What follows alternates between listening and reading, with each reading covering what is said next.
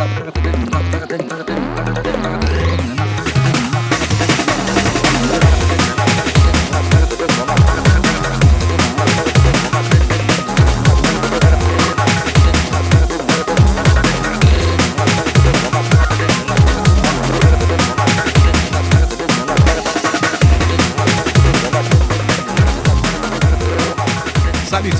and welcome to another episode of the Native Immigrants Podcast. I'm your host Swami Barakas, and as always, I'm joined by my co-host Jyojo underscore B. What's going on, Jyojo B? Hello. Uh, how you doing, Jyojo B? I'm very well, thank you very much. What's all this posh, posh ass voice? I don't know. I'm drinking tea. That's made me very posh. Mm. Um, I'm having tea. Is it Earl Grey? No, it's not. It's Yorkshire tea. Okay, Yorkshire. common as muck, Whatever. It's the best. commoner. Um, if Yorkshire Tea want to sponsor us, feel free.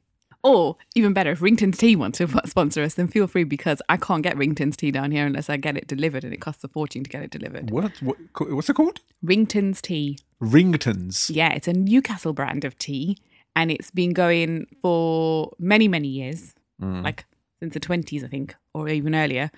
And uh, they deliver, they hand like they deliver to your door, What? as in like so a rep from Rington's Tea. It's not through the post. A rep from Rington's Tea comes to your house and delivers you tea when you're in Newcastle. It's amazing. Uh, and they have online, obviously, as well, so I could get yeah, it delivered has here. the digital age actually um, Yeah, transferred has. to Newcastle up. yet? Or are we It's the way it analog? You can't get it in supermarkets or anything up there. It's just, it's just, and they have like selections of biscuits and stuff. So they come to your door and they're like, "Would you like to buy any biscuits?" It's, it's amazing. Do they have the pools with them for you to do some betting and Oh shit my on? god, the pools! We used to do the pools in our shop. People used to come in with I their with their that. paper pools, and then I used to have to like tot it all up and like kind of get and like so we'd have all the money and give it to the pools people at the end of the day. I had to do that. And you had to try and figure out who was going to get a score draw. That's the thing. Like, my my dad used to do the pools. He knows fuck all about football. It was practically just handing over his money to the. Some people the just did like the lottery, so they just pick numbers. Whereas if Yeah. me, I used to go through what we used to call the pink. There's a paper called New- the Pink in Newcastle where it like has all the it's all the football stuff. right. Go through that and try and like you know figure out. Yeah, if you if you've got an understanding of football, then it kind of makes a lot of sense. But I, I, looking back at it now, my dad used to do the the pool, and I just think, bruv, you've got fucking no clue about football or, or sport in general, apart from cricket. There was a time before I just spat all over the mic. For fuck's sake. I'm eating at the As time. if- our Homemade butterfree. I made butterfree myself. Chocolate butterfree. It's so good.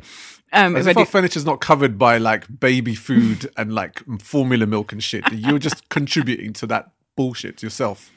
I made chocolate butterfree. It's really good. She did Um, make chocolate butterfree. It's really nice. um, Rich as fuck though. My god. yeah, obviously. Um, there was a time before the national lottery, Hmm. and that's when everyone did the pools. Was it? Yeah, Uh, because the lottery came out in the nineties. I remember because we got a lottery machine in our shop. is very much an 80s thing, isn't it? Right, we got a lottery machine in our shop, and before that, we used to do the sell a lot more of the pools. We still Yeah. continue doing the pools afterwards, but no, there's a decline, sharp decline. Yeah, same as like milk floats. When I think of pools, I think of milk floats. Yeah. Pools, people used to come round They're to our house and give, uh, you know, and obviously give give the pool tickets for people to fill out and shit. Mm. And the same time, the milk floats used to be a big remember the days when, like, see, we had a shop, so this never used to happen, but it used to happen to my friends a lot because we used to just get our milk from our shop. But they used to have foil caps on top of the, the glass bottles. Yeah. And so, like, birds used to peck at the top. And so, yeah, yeah. If you left it out too long, birds would peck at the top and drink some of the milk. They would peck away at the top of the thing, so you couldn't leave it on your doorstep for too long. And in the winter, it would freeze. The milk would freeze if you left it on your doorstep for too long. So you know, you know, you being this like ultra hygiene person, would you then still drink the milk, even though like some milk floats are making a had this thing comeback. Getting milk delivered in glass you talk over me bottles. again? Milk. Talk over me again. Shut up. Talk over me one more time. Fuck off. You asked me a question. I'm trying to answer it. Over the fucking question. Milk floats are making a comeback. And if you're environmentally conscious and you want to do it, you can get milk delivered Mm. to you in glass bottles with foil tops. right. Okay. Yeah. Old school. Yeah. Um, and they deliver it to your doorstep every morning. Mm. And you know, you can you can kind of get back on the old school because the old school was the best way of doing it. It was so good. We used to get all the empties back in our shop in the Yeah, crates, yeah, and we yeah, give it back to the milkman. And Refill that shit up. yeah, so we used to sell milk in our shop, so if people who weren't getting it delivered could just come to us and get it, and we'd have to The worst thing was filling up the fridge with the milk, and sometimes some of the bottles would leak, and so you'd just have like leaky milk at the bottom shelf of our fridge, Yeah. and you have to like be on in the winter on the floor on your hands and knees trying to clean the bo- the back of the fridge with this. Oh, oh, it was just one. It's one of my like worst memories of working in the shop, and mom would be like, "Right, that's your job." Tuja. yeah, tuja. Well, like you know, like I said, like everything's making a comeback from the eighties. Yeah. You know, vinyls are back, shell suits are back, racism is back. Shell suits are back. Yeah, I've seen people wearing shell suits and shit. You Oh my god! Remember So- you couldn't lean against a radiator in school if you were wearing yeah, a shell be on suit. fire. You know. Um, so anyway, the Native Immigrants podcast. Thank you all for listening. Thank you also if you're listening in. Are we done? Huh? Is that it for this week? well, obviously we we like we're supposed to start off with an introduction and then we just fucking chat shit for like the first 20 minutes normally of a show I thought I was So going to get to watch another episode of One Tree Hill, which I'm currently rewatching. It make it makes me very glad that I'm not a teenager anymore because these people i don't think anyone really cares these people have had babies and got married and they're all 17 and gone to jail and stuff. I was like, my 17 year old life was not this dramatic. yeah it sounds like a local council estate as well to be fair um but yeah big There's a lot up of people I know that did all that stuff actually. big up everyone that's listening in also from ruckus avenue shout to all my american peoples. Hi, America. yeah hello america. How are things on that side? I was uh well it's pretty much exactly the same as here isn't it? Far right extreme I thought also that San Francisco was on fire really close to my uncle's house the other day. yeah bloody hell. That was really scary. yeah. Concern for everyone in california. Hope everyone's okay. Yeah.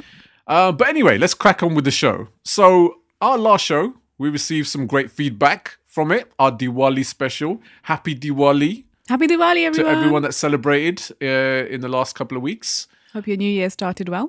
yes uh, and sal mubarak nutan varaska abhinandan to all my hindu peoples Yes, that. That exactly, yes. you should be able to pronounce that i'm able to pronounce all your Sal punjabi stuff Mubarak. Happy New Year. All right. So, um, shout to everyone that sent us some great feedback. A shout to Mr. V, who said um, he totally agrees with us about the whole fireworks thing. So, about fireworks.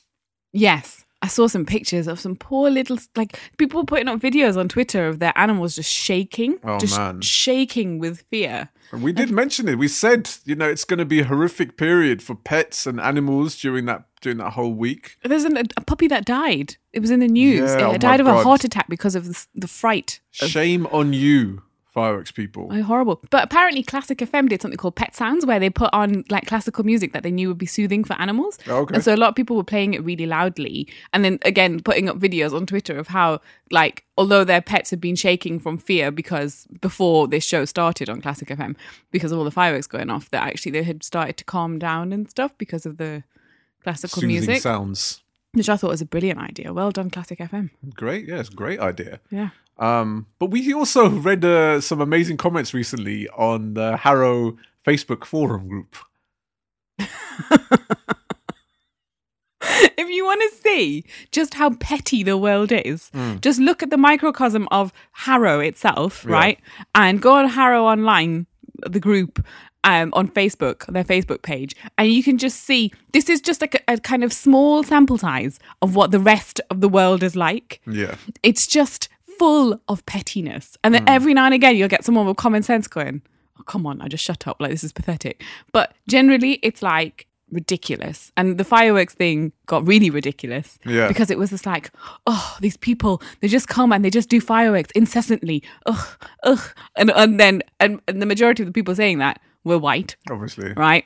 And then you get a lot of kind of really, it, it got nasty, it got very nasty, Yeah, yeah, yeah. some of it. And um, Everything escalates very quickly. nothing racist was said, right? Like, let me just say, but it's just people getting really pissed off about, about- well, just about the whole fireworks thing and not kind of uh, respecting their next door neighbors and stuff. But it did get very heated between the two people, between the Mm. two groups of people. So the Asians were then coming back going, oh, well, you know, I'm going to do them and I don't really care and it's my culture and you're being racist. And then nothing actually racist was being said. So then it was like, oh, you're calling it a race issue. Blah, blah, blah. I mean, there were undertones, obviously. There always is, isn't there? But it was, it was nothing like over, was said was said overtly. So you can't accuse someone of something saying something when it's not actually Yeah, I hate when Asians play the race card. because it is. Com- it is no, but sometimes it's It's it- not about playing the race is- card, though, is it? I hate that term as well, playing the race card. But yeah, but- because it's just about acknowledging the fact that this time of year, in general, is terrible for animals. And this is what the main complaint was: is my dog's scared, my cat, my cat is scared, my kid's scared. Like Bubs was scared. You know, he Yeah, woke no, up crying. That, look, we spoke about this on our last show Yeah. about fireworks and how we need to cut down the the fireworks happening door to door at every single house along the street and just stick to the organized displays Yeah. by the council in one ground, one place, make it all happen then. And so it's less impactful for everyone. Yeah, because then you can and- prepare. You know what time it's going to be. You can prepare yourself and your household. Yeah. So your pets and your kids or whatever are all safe and not going to be freaked out by the noise. Yeah, no, that much. that I that I wholeheartedly agree with. Um, but there is a level of double standards because uh, it's once fireworks night happens, bonfire night, Guy Fawkes night, then it's all okay. Then it's all then it's all fine because that's the correct time to do fireworks. Well, to be fair, there was there was still some complaints. It was just a lot less. yeah, that's exactly There was a lot less complaints, and maybe it's just because the novelty's worn off by that point, or maybe it's because it is a race thing. Who knows, right? Or a cultural thing. But I just that I mean that group is just full of the worst people that you can think of. It can be I very think. toxic. Yeah, and I just think that and there's some really good stuff on there, some lovely people on there who say lovely things or do lovely things like lost and found stuff and you know that kind of thing where someone's lost a ring and they're like, Can we find the owner? And and then the owner's found it. And that's really nice. It's a nice story because it's always like, This was my dead grandmother's ring from Yeah, 300 yeah, years yeah. ago or whatever. And it's really lovely. It's not been sold for crack. Yeah. some And it's just, you know, and it's like, there's usually lots of nice stories on there. And also, it's quite good for the news, which is why it's Harrow News, which is why I'm on there Yeah, you know, especially when all the shootings and stuff were happening around us. Um, but uh, yeah, it can be very toxic. yeah. And I think people just need to get a fucking grip. Please, come on, people. Let's If you're in some kind of neighborhood watch group, just be respectful of each other. Yeah, exactly. Don't be nasty. And try and understand. Like a lot of people were just like, enjoy the Wali, get involved in the Wali, eat the food, you know, get to know your neighbors, and that kind of thing. In any cultural or religious festival, maybe try and partake rather than complain and go, oh, these foreigners or, or anything like that. Mm. Just try and try and understand what's going on, get to know your neighbors, use it as an excuse to get to know your neighbors. Yeah, Try and get an invite so they can feed you. yeah. That's, that's That kind of thing, you know? if you're lucky. We are the world. We are the people. Right. Um also shout to Adadapper Dan, who uh, I haven't heard from him for such a long time, and then he gave some feedback on our show and was like, Adadapper Dan, big up yourself. Was it good feedback? Was he just stopped listening because he hates us? Maybe. You must have done something to piss him off. Why would I have done anything? Because he's he's always messaging me to kind of like say, "Big up my brother, that's a great show, loved it, loved the bands, loved everything." And then I haven't heard anything from ages, and then I realized, is it because Jyojo B's like back from her? Where did I go? Well, you you had a big pregnancy last year, and then you know there was a there was a like a medium pace to Jyojo B, but now we're at full throttle Jyojo B. But where they, see, people no only knew me as medium pace because we started this just before I got pregnant, Mm. right? So mo- mostly, like all our shows were while I was pregnant and feeling sick and nauseous and feeling awful and horrible. And if you uh, preferred me feeling like that, get you pregnant again. or maybe just don't listen, or deal with the fact that I'm back to being normal and get to know the real me. This is the real joke. This is what I have to deal with day in day out, people. So Please don't ever get me pregnant again. I love my baby more than life, right? But I have no intention of doing this again. um uh, yeah like and that's this is another um advice to everyone use protection people you know don't say we don't give all the big tips and tips and tricks I'm not show. saying that because motherhood has put me off. I'm saying that because if you ha- Yeah, don't exactly. already know, I had an awful pregnancy. Listen back to our hyperemesis episode. yeah listen um, back to our episode on our baby which is uh one of the first few episodes of season two He's, I mean, I can't tell you just how much. Even when he's being irritating, I just I laugh my head off. He's amazing, right? And he's really fun now because he's nearly nearly a year old now. But um, pregnancy was not for me, no no it certainly was not and so don't get me pregnant again. um shout to um Mita Mystery as well who uh got nominated uh for an uh, Asian Media Award and she listened to our show on the way to the awards Oh, what a way to prep! Exactly, the best way, and it would have been the best good luck charm, except she didn't win. Unlucky Mita. But, But it was The amazing. To, yeah, and the amazing to be nominated. Amazing to be nominated. You should have won it, obviously. Uh, thank you so much for listening to the show. But she was cracking up at our DNA results, as were a number of people Yes. uh, that messaged me to say how funny it was. Uh, yeah, it's funny when you're on the other side. And when it's not your money that's been spent. Exactly. this hard earned cash that we handed over to Ancestry DNA that was basically just flushing it down the toilet. But since our last show, I mean, literally the next day. yeah, it was the next day, to be fair. Um, yeah, they could have timed it a bit better. I know. So we would have sounded like, you know, less irritated on the last show. There's been an update on our results. Yes, there has. So they did say to us, Congratulations, guys, we have updated your results with new findings. So we were like, fuck. So they maybe may have pulled their finger out and actually got onto our results better and found a more accurate representation of where we're from.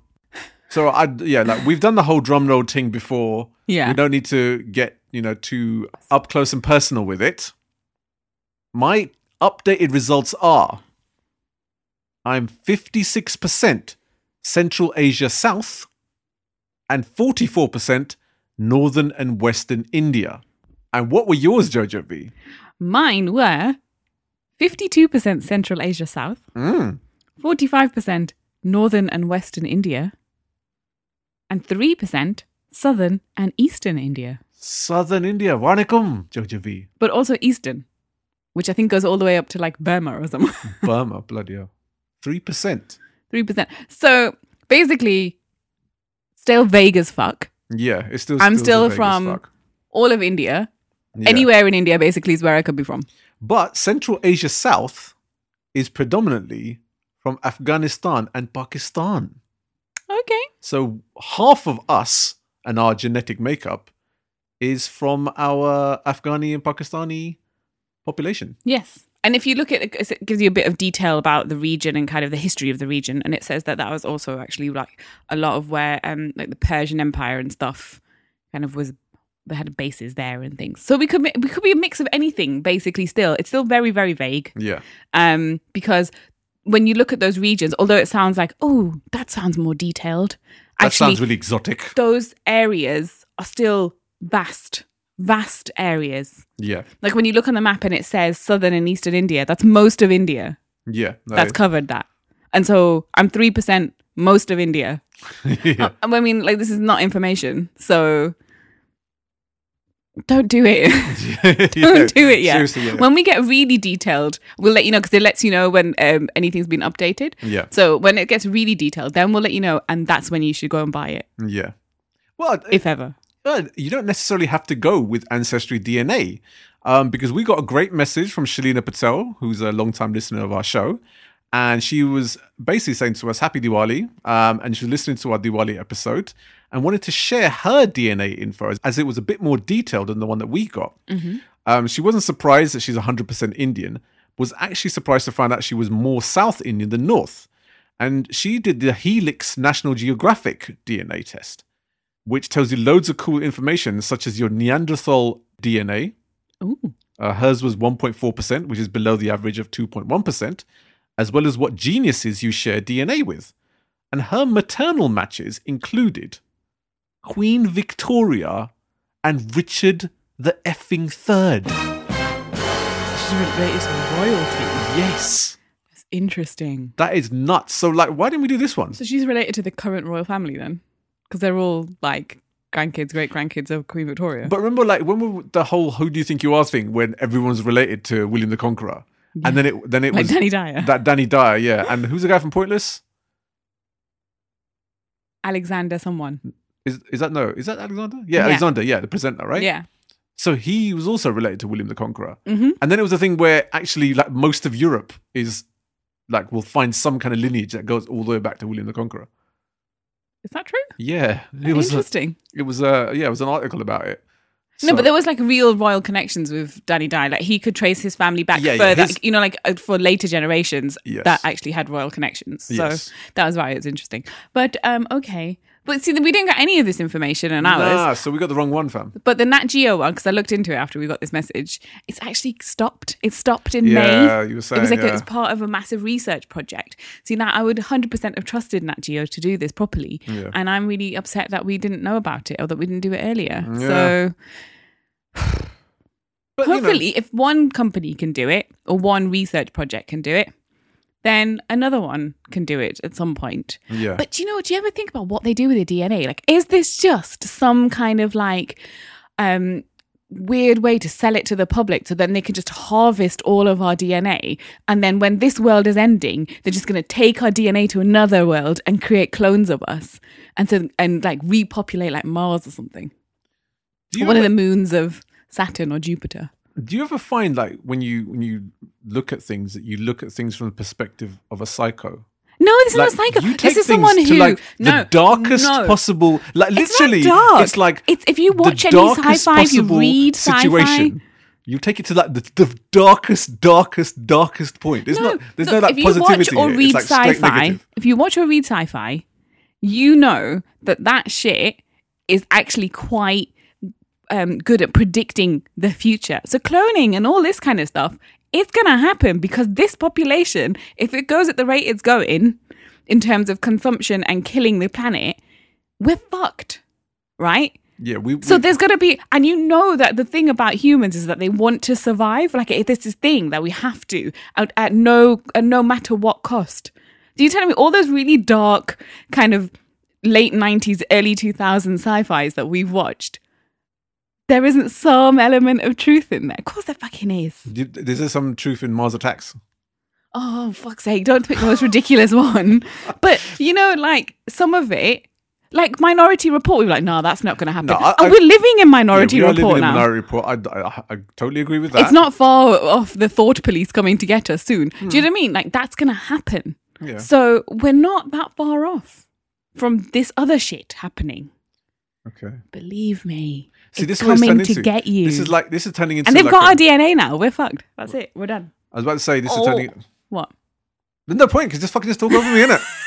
what the fuck is the point of me being here? I might as well just ad lib everything you fucking say. We're just like, oh yeah, ah. oh, because that's all this fucking. This is all this show's ever fucking you become. always were my hype man. This is all this show's become. It's become. It's might as well just call this conspiracy theories with Jyojo B. With special as- guest ad libber Swami Barakas. As I said many times, I grew up in a shop. When I got really bored at quiet times in the shop, and I'd read all of the like just 17s and stuff, the demons in her head just. I would know. I would read the her- to her conspiracy mags, the UFO mags, the conspiracy theory mags. There was some interesting shit in there. That's what I'm gonna say. You know what it is? I think you spend way too much time by yourself, and when that happens, that's when you start to talk to yourself, and that's the first sign I've of always madness. talked to myself. First sign of madness. Well, there you go. You married a mad lady. Well, now now the whole world can hear it, and I'm I'm the one living it. So people, please. I don't think I'm I'm that far out there with this. I, I tell you, there must be a reason why they want all our DNA. There's gotta be something. Maybe yeah, you know, clone army. And there was just it was just something that I read. Like, what are people doing with our DNA if they're collecting it? Like, what's it for? Mm. It can't just be like for the good of us to just let us know what we where we come from because we many people lived without that for a very long time and no one cared. So interesting. Well, either way, it's your fault. You were the one who signed us up for this shit, so I you have now I assigned know. us to imminent death. Obviously. Um. Interesting article. First of all, fuck the Daily Mail. Hundred percent. But also, they had a recent article where Claims Direct gathered data from over 450,000 food businesses from across the UK Mm-hmm. to highlight the average hygiene rating in each postcode area. I'm obsessed with hygiene rating so much. Yeah, so this article was right up your alley. yes, it was. And uh, it's particularly bad news for Londoners. I could have told you that. As the nine postcodes with the worst food hygiene ratings are all in the capital, with the worst postcode in the whole of the UK is Southall in West London. I could have told you that. with the worst average of the whole country, just 3.89 stars out of 5. Southall, my Mm-hmm. hometown where I was born and raised. Mm. What the fuck? It doesn't surprise me. Why doesn't it surprise you, Jyojo B? Because, I look on the door. racist. No, because I look racist. on the Because door. Asians live in Southall, and that's the reason Asians don't have hygiene, and all the restaurants are dirty because they're all Indians and all Asians they need to go back home. That's why you're saying no, that. because when you go into any food establishment, in the window or on the door, they will have their hygiene rating. Now, the number of places that I've seen with three is ridiculous in Southall and round where we live, right? So in Harrow as well. I think Harrow was the second worst, wasn't it? Yeah, Harrow is actually second on the list uh, with 4.06, Northwest London 4.07, East London next 4.12. So the f- top four places are all areas of. Yeah. So there's a lot of London. places with like three. If you go to somewhere that's three or below, you're taking your life into your own hands, yeah? Mm. In my opinion. This is, again, coming from a child of parents who had a chip shop. After they had a paper shop, they then had a chip shop. And we had a rating of four because we had a broken tile, right? We had a broken mm. floor tile. They gave us four. So if you got We got fixed that tile, we got five. right? That's how stringent so it if was. you got like a broken, you know, like the leg of a table is slightly bent, do you get like a tick off for the hygiene No, rating like that? it's where germs can start to live. That's where they have problems, Right, you see. right. So where germs can get in, or if like rodents can get into your building, whatever, you have to make sure that your building is secure and that it's clean Yeah. and that there's nothing where something can fester.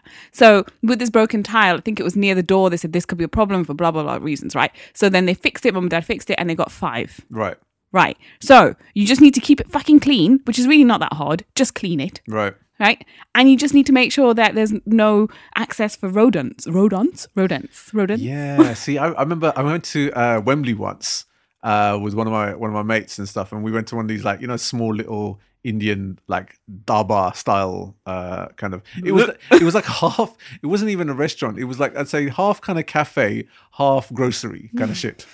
Right. So like you know you know Mm-hmm. That's everything. fine. Like Whole Foods does that. Yeah, but Okay. what was happening? So we were having like one of these like you know Bombay sandwiches with like you know the potatoes, all the gum. It's so yummy.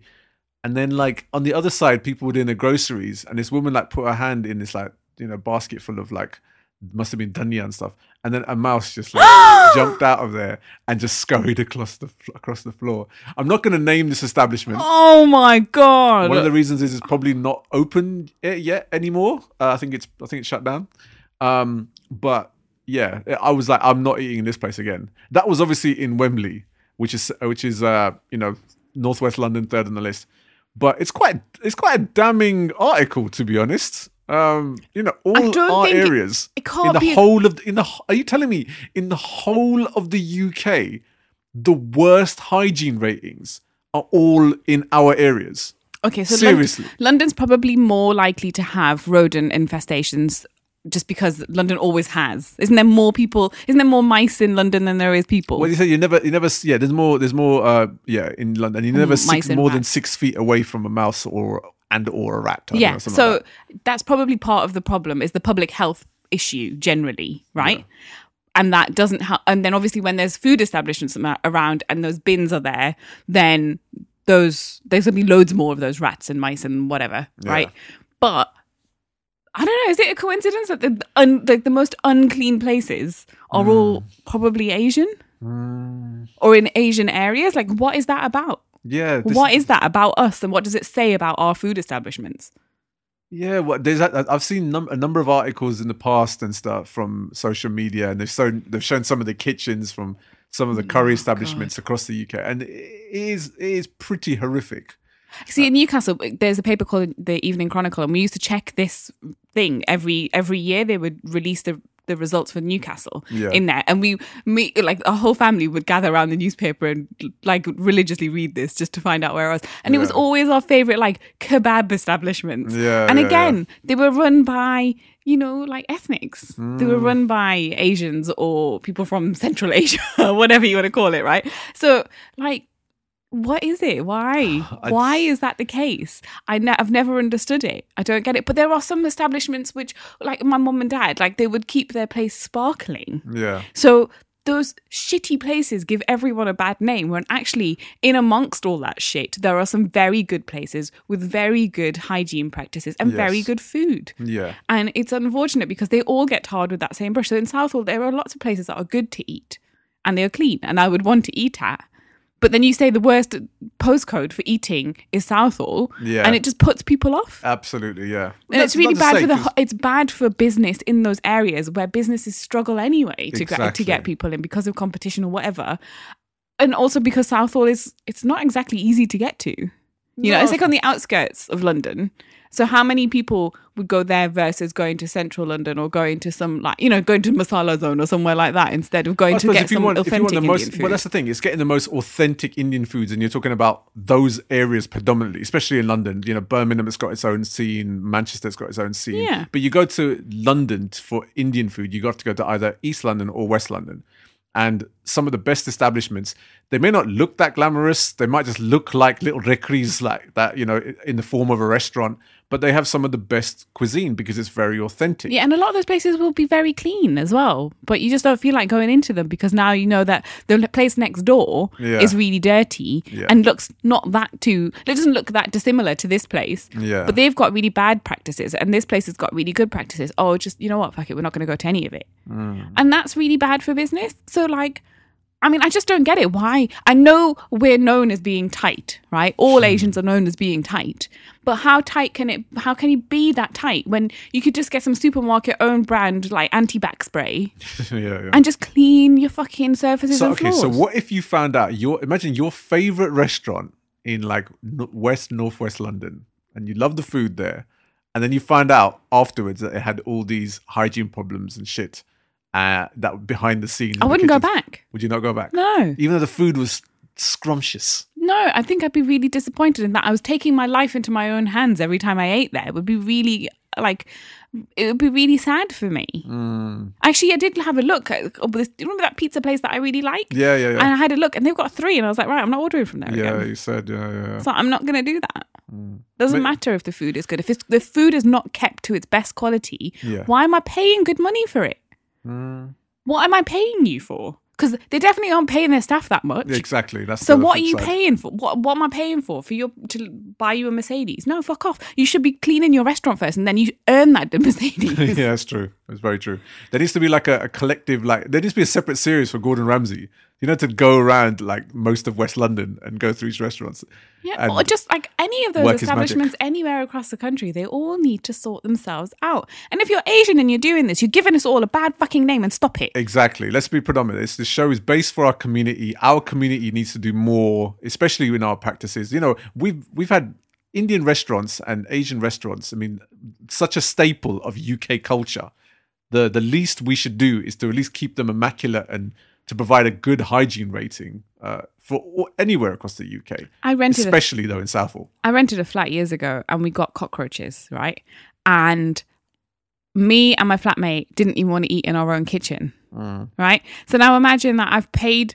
Um, eventually, obviously, we got it sorted out and they've gone. But we would keep that place spotless, and we still had these cockroaches. Sometimes these things happen and you can't help it, Yeah. right? Because, like I said, public health issues, you can't control them. So you can do whatever you can within your establishment. But if something's coming out in from outside, it, these things happen, right? But you have to try and solve the problem. Yeah. And and that if I didn't even feel like eating in my own kitchen, why am I going to pay someone else to eat from their kitchen Exactly. and then uh, potentially get poisoned from there? Because I don't know if they're trying their best to keep it clean, or if and they just got a problem that they can't deal with, like they can't help, or if they're actually just not cleaning. And imagine what these people's houses are like. I bet their houses aren't this dirty. Yeah, that's true. Very, very true. So why would you why would you do that in your in your workplace? Why would you do that in the place that you own or that Yeah. you work in? That's not having pride in what you do at all. And why why do you sell food then? Yeah, yeah. Just go and do something else. If you hate people that much, you hate your customers that much, go and do something else. Yes, indeed. Southall, please sort it out, fam. Sorry, it was just it just really annoys me. Such a disrespect for your customers. Having grown up within retail and having worked in shops and stuff, it's just having no respect for your customers, and it just makes me really sick. All right, calm the fuck down, Jyojo B, because on the second half of the show, we're going to be going back to a serious topic of agenda, which is alcohol abuse within the British Asian community. See you on the other side, people.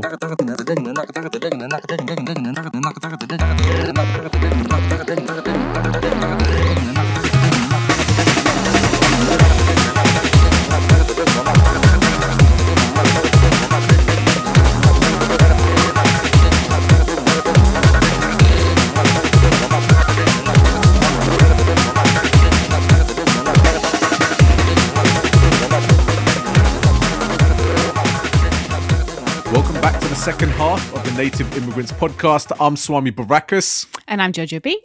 And first of all, I, Swami Baracus, your co host and husband, was on the BBC Asian Network again recently. Oh, really? Yes. Rivals, rivals, rivals. Yeah, rivals indeed. My shout to all Ruckus Avenue peoples. Um, but I was not there as rapper and podcast host.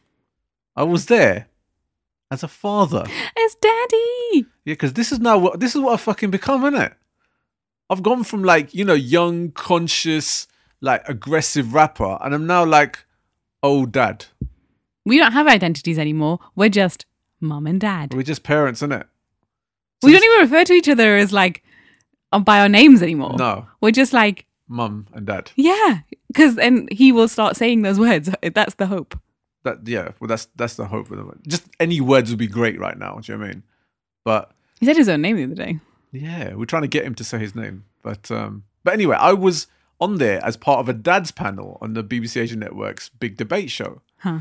And yeah, giving some tips on being a, a first time dad and talking about the whole work life balance um and just the, the how what the experience has been like. Maybe we should do a daddy show.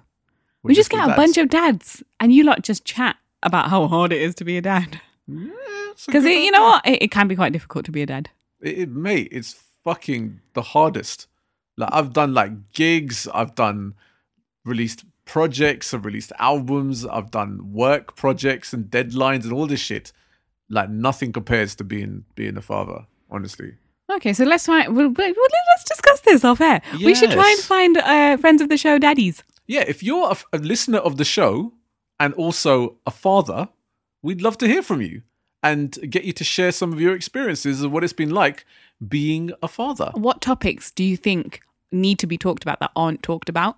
And we'll try and tackle those yes with um, yourself yes and maybe a couple of other daddies, bunch yeah, of daddies. Indeed, exactly. Because you know there were not enough. You know, it's it is very much a community where the mums are the, you know, for especially for children and stuff. Mum seems to be the most important person in their life for the first few years of And their you know life. what? In some families, there isn't a mum for whatever reason. Yeah. You know, and so the dads get looked overlooked sometimes, Mm, um, or are sidelined, and we need to bring them to the forefront, yeah, especially within our community. yeah, absolutely. One parent families or whatever, with, or just families where the dad takes a bigger role. Yes, Um, we need to have a chit chat. yes. Highlight and champion those people. Yeah. Um, but I'll be back on Asian Network again. So I've, seriously, it's like a second. When are they going to pay you? They, mans need to pay me than that. We got bills to pay. Exactly. Um, but I'll be on Mobeen show talking about uh, newspaper reviews, uh, things that are happening in current affairs. When's that? That'll be uh, well. By the time this show goes out, I will have already been on there. So listen back to me on the BBC Sounds app Okay. and see what I've got to say. But on this half of the show, we're going to be tackling a much more serious subject, uh, one that's unfortunately very prevalent with our community, but also one that we did speak about last year on episode four of the Native Immigrants podcast. And that is alcohol abuse within the Asian community. Last year we spoke about um, there was an article in the BBC Yes, about drinking within the Punjabi community. yes, Um, obviously, it's a bigger problem anyway, like amongst other communities, other South Asian communities. yeah. Uh, it's it's a problem around the UK amongst all communities. Mm, Um, and so yeah, it's going to be Alcohol Awareness Week next week. yes, the So 11th to the 17th Yep, of November. That's it. Um, and it's coordinated by Alcohol Change UK. Mhm. And their aim is to just get the UK thinking about drinking and about people's own personal consumption and understanding how much they're drinking. Um, because I think sometimes you don't really think about how much you're having. You just, it's only when you start really kind of answering people's questions when they say, How much do you drink? When you go to the doctor and they ask you how many units and stuff you drink, Yeah, yeah. then you start to think about actually, that's quite a lot, isn't it? yeah. or maybe uh, maybe you feel proud of yourself and you're not drinking that much at all um but also just the health impacts of alcohol as well understanding what you know mild moderate and heavy drinking how it can impact on your health Yeah. if you want to kind of ask yourself those questions test yourself your knowledge of around drinking they have a quiz on um, on their website which is alcoholchange.org.uk Mm-hmm. so you can test your knowledge Well, we actually took the test, or I asked you the questions of the test to find out Yeah. how at risk you are. Um, and your score was three, which is lower risk. And it's drinking at this level means that you are unlikely to be putting yourself at risk of alcohol related harm. Is that out of 10?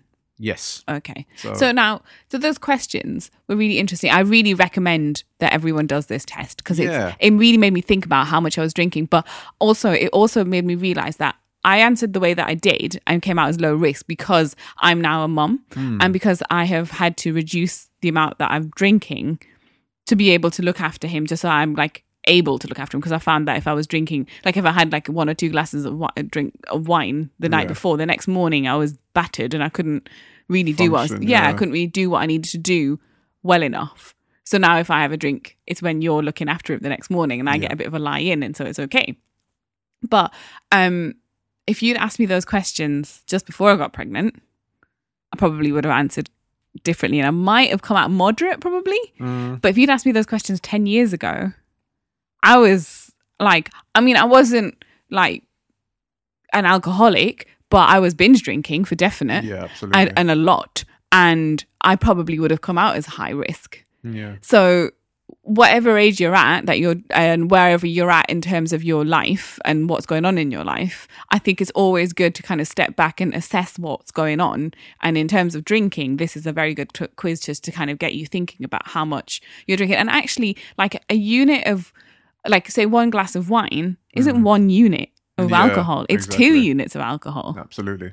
So, do you know how many units you're drinking when the doctor asks you and you go for like a random blood test or whatever? Yeah. Do you actually know how much you're drinking? Because I didn't. I didn't know that until I did the test. Until I did this quiz, I didn't realize that one glass of wine was two units. Yeah, and I think the other thing with a test like this is you might not actually realize how much you're consuming and and whether it's like is a safe amount as well at the same time. Yeah. Because you could be consuming, say, like I, I know a lot of people that have, you know, a, once they've come back home from work, sometimes just casually having a couple of drinks a night. Yeah, like we know couples that'll just have like a bottle of wine after work. Yeah, Now, if you're doing that like twice a week or three times a week, oh, fuck it, it's like nearly the weekend or it is the weekend or whatever. Hmm. That really adds up. Yeah, and without you even realizing it. And so um, a test like this could give you a better understanding of where you're at, basically. Um, you know, it's the same thing as like having too much sugar or having too much, you know, fatty foods. You know, you'd think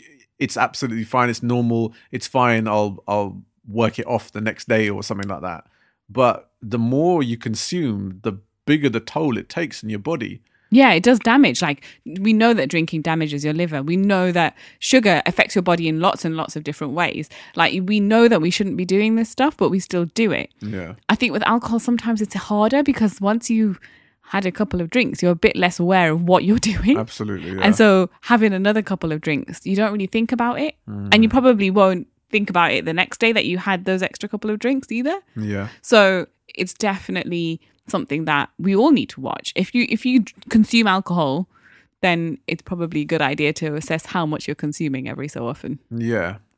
So if we bring it back now, our community, the British Asian community, Mhm. um, and alcohol abuse. Now, obviously, we did speak about this uh, uh, at length on our last show last year. Yeah. Um, and so now with Alcohol Awareness Week coming up, has there been any advancements? Has there been any further articles or I was looking for information, stats, and stuff because we always like to give stats out and try and back up what we're saying with statistics.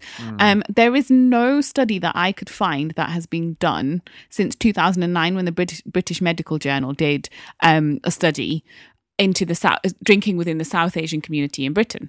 Hmm. There's nothing since then that I can find. I looked on the ONS, so the Office for National Statistics. I looked on their website, and they have general kind of alcohol consumption stats, and they do break it down by ethnicity. But the the numbers of Asian households that they've looked at is quite small in their overall sample because their sample represents the whole country. So you, they do it so it's representative of each community. Now I think it's seven percent of the the total population is Asian in this country. yeah, So when you look at how what that would be in their sample size, it's probably quite a small number of of households, and which means that they can't make kind of generalizing statistics. They can't make generalizing comments or um, kind of have any kind of real 100% findings, Yeah. I suppose, um, so based on our- their small sample size. So, what they did find was that men are more affected by heavy drinking Hmm. within Asian communities versus women. Right, but is, is that? Do you feel like our communities are not as reciprocal on on these kind of like you know finding information about alcoholism within the community? So I think it's the- a it's a it's a tab- again still a very taboo subject. People don't want to talk about addiction within their households or within their families or you know within the community in general. No one wants to address addiction, Yeah. whether that be alcohol or drug abuse or any other kind of addiction that people have. yeah, I- they- It does. It's not something that we openly talk about Hmm, because people still think of it as something to be ashamed of. They still think of it as something. Oh, what will people say? You know, um, oh, if he, you know, if a child, he or she gets married, then that will sort them and that will sort them out, and their partner can fix them. Yeah, that's an attitude that's still quite prevalent and i've seen that happen i've seen that happen to people that i know that they were married off to people with drug uh, drug addictions or alcohol addiction and they have then been stuck Hmm. in this marriage that you can't you can't fix an addict unless they want to fix themselves yeah, and yeah, if you're a person who doesn't even know that person that well through arranged marriage or whatever yeah. how are you going to help that person it's very But difficult it's really sad that sometimes the partner, a lot of the time, also gets blamed for not being that person to fix uh, Yeah. the sufferer's problem. And this person has probably already had problems and issues that have driven them to alcohol or drug abuse yeah, from a long time ago that had nothing to do with their partner. yeah, And their partner is then having to deal with the backlash of that and having to deal with living in that environment. yeah, So I think, I mean, that's a side issue, but I think that this is the kind of attitude that still runs yeah. in families and in, within communities. And then I think that we need to stop that and talk about it more. And I think there are charities out there Yes. and organizations out there that are trying to have this conversation and trying to bring it out into the open and trying to say, look, yes, you might have an addiction, but you can get over it and things can be resolved. Um, addiction is, an, is a disease, and you can kind of take control of that by trying to fix the disease, by trying to get on top of everything and trying to sort out all the issues that are going on in your life that are around that addiction that can happen, that caused it, and that are then kind of happening because of that because of that, yeah. as well. So there's help out there if you need it and if you want it, whether it's for yourself or for people that that you know. Yeah.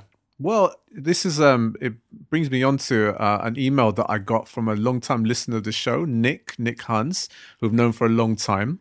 But he's actually a volunteer also for Nishkam SWAT, Okay. who we also spoke about on our show last year Yeah. with charity work. Yeah. Um, and they're obviously a big organization. We talked about them at length. So listen back to our show from last year where we addressed uh, them and all the amazing charity work that they've done, uh, especially for the homeless community and for the elderly community. yeah. But they've also um, originated um, a project called Project Recovery. Uh, and it was it was coined by one of the volunteers at SWAT themselves. Um, and he'd unfortunately lost a close friend to alcohol abuse. This gentleman was only 34 years old, Wow. and he left behind a wife and a young son. Um, but obviously, this this is a problem that's been happening throughout the entire UK, especially within our communities. And so, I guess it was a way for them to really tackle the issue within our communities head on. But you know, being a support network for those people because there isn't that many other charities doing the same thing, especially mm. for our communities. Yeah. So, their mission statement is to provide support and guidance to anyone who is suffering or impacted by alcohol or drug misuse and encourage them to begin a life of recovery or find solace from our network of support. Okay.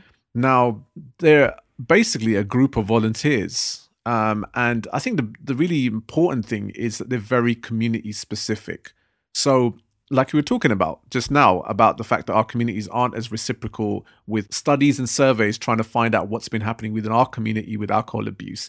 You know, they're a little bit more standoffish with those kind of things. So, with Project Recovery, there's an understanding of the language, there's an understanding of the culture, and it's important because it enables a much more comfortable process for those that are suffering in order to open up and speak more about what the issues are and how they can actually tackle it. Yeah, and I think that's really important that there are specific cultural issues within our communities that uh, on a kind of general basis might not be understood and so if you have to explain your cultural stuff Yeah. when you are going to for therapy or whatever kind of getting some treatment for your addiction Yeah. that that then can set you back because it's kind of like you're having to explain everything, Everything, all your exactly. yeah, everything that you're about whereas there's some stuff that you, i guess with organizations like this it kind of goes unsaid because they understand what your cultural background is Exactly. Yeah. You know, um, and so it's it, like I said, it's extremely important for our community.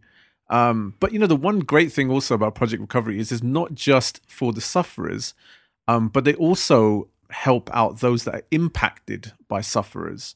So families and loved ones, you mm-hmm. know, people that are closest to them that are that are suffering just as much, being you know in the midst of someone that's you know going through an issue with alcohol abuse. it's hard to see your loved ones Absolutely. hurting themselves in that way Yeah. And it's, you know, and like I said, we're not, no one's trained to be able to deal with this kind of stuff. no not at you all know, you're just thrown in the deep end and expect expected to sink or swim. yeah And so, um, what Project Recovery does is it also has a great support network for the families, the people that are having to support those going through it. There's a support network for those people specifically, that's that's and really I think good. that's incredibly important. yeah They've got a helpline number, which is 0300 365 1313.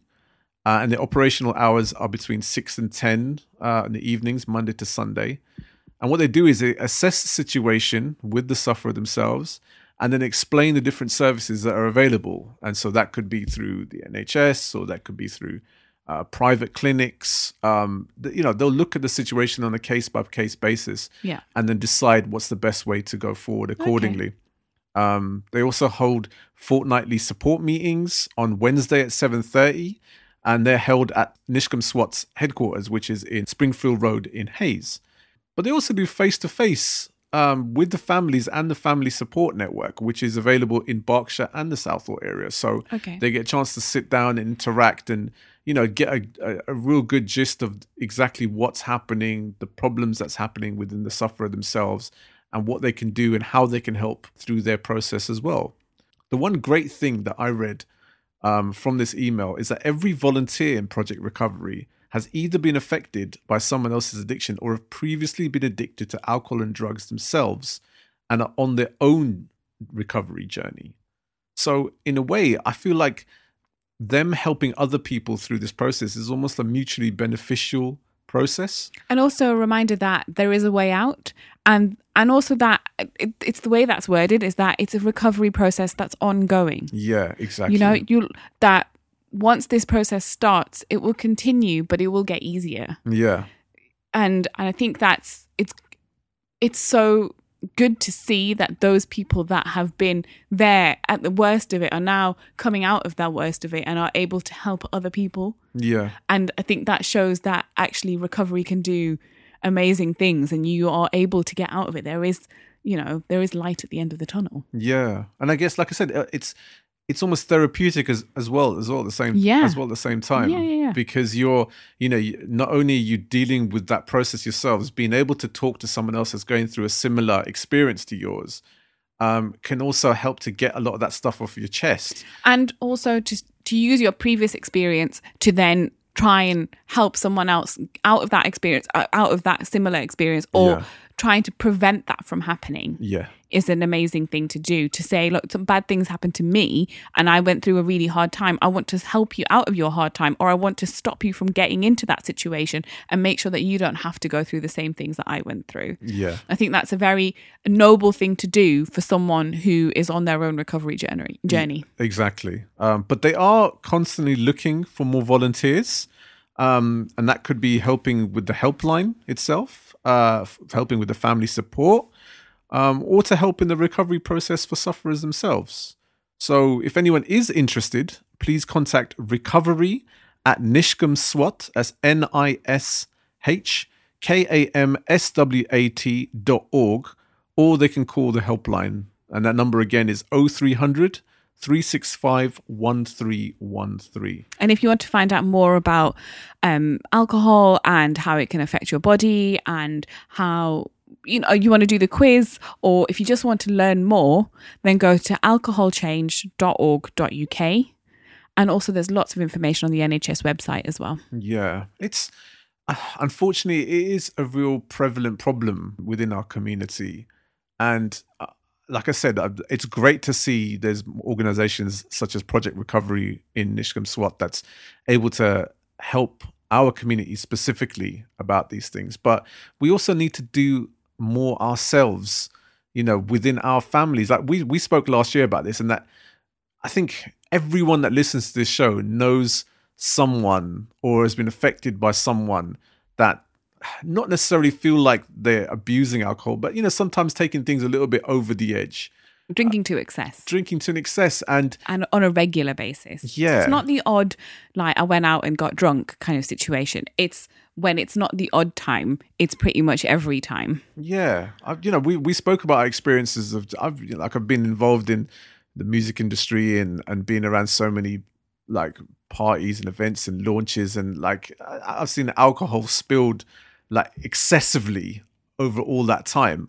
Um, but these things do, you know, they escalate. The things escalate very, very quickly. very easily like I, like i said like 10 years ago if you spoke to me i was a different person and i was having a hard time with very many different things you know there's lots of stuff that happens in your mid 20s that's hard for everyone Yeah. but there was other stuff going on as well with family things and all that kind of stuff and i also worked in an industry where you went out a lot and you drank a lot Yeah. and i got to a point and i at first had kind of avoided those things it wasn't really my scene and then i got into it i started Yeah. drinking because like i said on our previous show about alcohol i got to a point where i didn't enjoy going out anymore so to make it more fun i started drinking yeah. and but i got to a point where i was drinking a lot on a Yeah. very regular basis and i recognized within me that this is too much now like i'm getting i was getting used to it Yeah. and i was craving it and that scared me Yeah. Absolutely. and so i just there was one of those months where you just go dry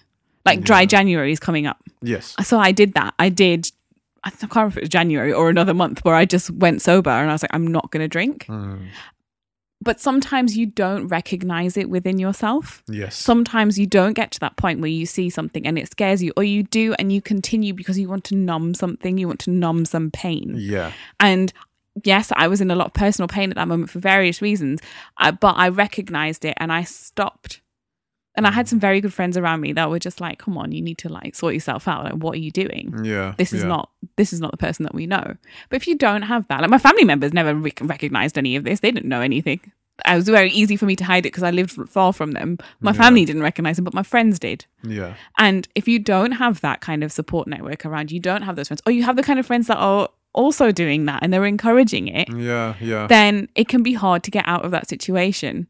But if you feel like you are somewhere around that point and you do want to stop, or if you feel like you've already got past that point and it's too much for you now, or if you see your person that you love is in that situation, but you don't know how to help them, then these kind of organizations can be very, very helpful yeah. in terms of just pointing you in the right direction of what to do and how to get it done properly. Yeah, or, uh, or or just giving you an understanding and realization that you are heading in the wrong direction as well at the same time. Yeah. You know, we've seen and it's and it's across the the worst thing with this is especially with our communities is it's across all the generations.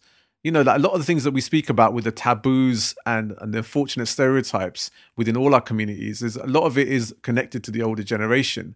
But you know, this story and how Project Recovery initiated itself was from a 34 year old, someone that's younger than me Yeah. you know that that passed away because of alcohol abuse you know and left the family behind now and alcoholism can and does run in families Yeah. a lot of the time. And i don't think it's because it's genetic. I'm not sure. I don't know the science behind it. But i think a lot of it's just environmental factors. If you come from a family where it's happened a lot of the time or some of the time it can happen to you too. Hmm. you come from an environment obviously where there's been hard times and so you then use that as your crutch when you have hard times. See how how just- much of it is a how much of it is a cultural thing though? Drinking Well, within, I mean, we spoke about this last time as well, but Bhangra music obviously will t- uh, talks about it a lot. yeah. And drinking and having a good time and being Punjabi, a lot of the good time is based around getting drunk and being able to and you know the thing is is like oh punjabis can hold their drink and all that kind of nonsense. Mm. That comes from our culture. That comes from the punjabi culture. That doesn't come from any religious background. That comes from a punjabi culture. And and i think that i mean there's a lot of different states of india that you know they can handle their drink Yeah, yeah. you know and all that kind of stuff and it's just it's just kind of it feels like macho nonsense Hmm. and I think that needs to stop. Your, you know, your what's the right word? Machismo, machismo is not based around how much of a man you are, how much of a person you are. It Hmm. doesn't come from, or how fun you are. In fact, doesn't come from how much drink you can hold. And I think that's something that needs to change. Is that Yeah. attitude of, of you're having a good time, you need to have a bottle of whiskey Absolutely, yeah. and that still is prevalent that still is a thing and it's not necessarily something that we should be proud of. And I feel like that that is something that has been passed down over generations. Unfortunately, um, you know, from having that level of not bravado, I guess, or machismo or whatever it is, but having that the spurning people on to drink as a means of like a competition and the sporting aspect of basically you know drinking. And i think that's passed down from our older generation onto our generation and it's now leaking through into our next generation now as well. The the next generation are in the 18 19 20 year old age groups and stuff and people are starting with that same thought process. Well see now there's some hope with that generation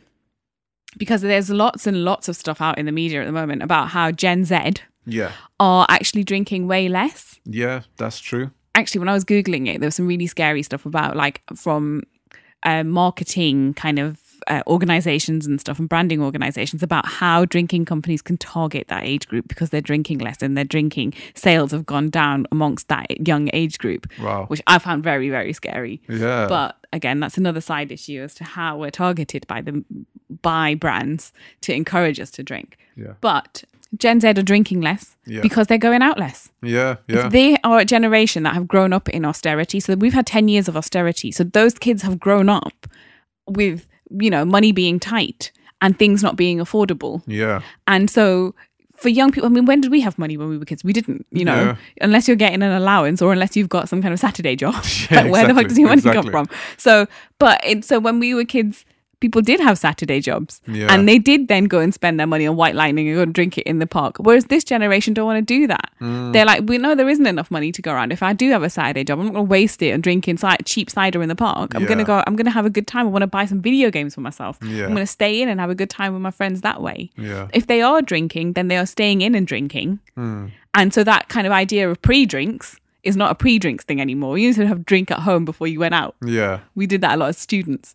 That doesn't happen now. yeah They just stay in. They don't go out because they find bo- going out boring and repetitive and rubbish. Yeah, and they're yeah, not yeah. into it, you know. And so, like that whole clubbing kind of scene yeah is not big amongst them. down yeah It's not that it's not happening. It's just it's not as popular as it used to be. So it's not every weekend. They might go out once a month instead. Yeah. So they're staying in. So if they're having drinks, they're staying in, and they're- and then that means that automatically you drink more responsibly be- because you don't want to wreck the stuff that's in your house. Yeah. You go to the pub or a club. If you knock some a drink over, it doesn't matter. Someone else is going to clean it up. It's not your furniture that's Yeah. damaged. At home, if you do that, then it's your shit that gets damaged and it's your shit that smells. So they don't want to do that. So they're just a re- more responsible generation in that sense. Hmm. And technology's played a part in that as well. So they've got access to all this information much easier than we had. Yeah. It's not that we didn't know that information, but it's easier for us to ignore back then, I Yes. think. Whereas this generation have it they have it rammed down their throats at school as well with their health education that they get. And then at home on the internet, there's lots of stuff about their favorite celebrities who are going into rehab and how they're having to, you know, and it used to be in the newspapers, you'd read it once, or in a magazine, you'd read it once and put it away and not look at it. This is constant on social media. They'll get all this information Yeah, yeah. all the Yeah, time. very true. And so it has kind of seeped into their brains, obviously, to make them slightly more responsible and less, and that whole lifestyle is less attractive to them Yeah. they haven't had those 90s icons that we had. They haven't had Liam Gallagher and Kate Moss and those kind of people. So they're just it's that that whole generation is just looking like it's painted as being boring, Hmm. but actually they're just looking after themselves. Well, And that's something that we should very be very proud of with that generation that they're more likely to just be responsible and spend their money on stuff that they want to spend it on Yeah. or doing things that they want to do rather than drinking to keep up with their friends. Just yeah, throwing away their cool. entire. It's yeah. not cool anymore. Mm, no, that I think that's yeah, that's that's another big thing. I think like the things like I've seen less and less people smoking now. I'm seeing less and less people drinking heavily now. So maybe things are moving a little bit more a step in the right direction. Yeah. Um, and so hopefully some of that stuff filters through to our communities as well. You know, um, you know, we want to see less and less of these stories of people passing away at young ages from alcohol abuse. Um, and you know, and if if it can only really happen um, if we see things amongst our loved ones, the people that we're close to, to ensure that you know the this kind of stuff doesn't carry on, but also with the help of organizations such as Project Recovery, who are there to be in a support network and give the right advice and the the tools of what you need to help you uh, overcome this. It's an illness, you know. This is a, a massive illness within our community, and so you know whether it's yourself or your loved ones being affected, there are people out there that will give you help and support. You know, you just have to go out and reach out to them, and you know you'll see a much more prospective future thereafter. A brighter future. Yeah. Um, so that is the end of this episode of the Native Immigrants Podcast. Um, we'll end by giving that helpline number again for Project Recovery, which is 0300 365 1313. So do get in touch if you feel, You need the help. yes, indeed. So from Swami Baracus, And Jyojo B. we're signing off this week and we'll see you all again in a couple of weeks, people. Peace.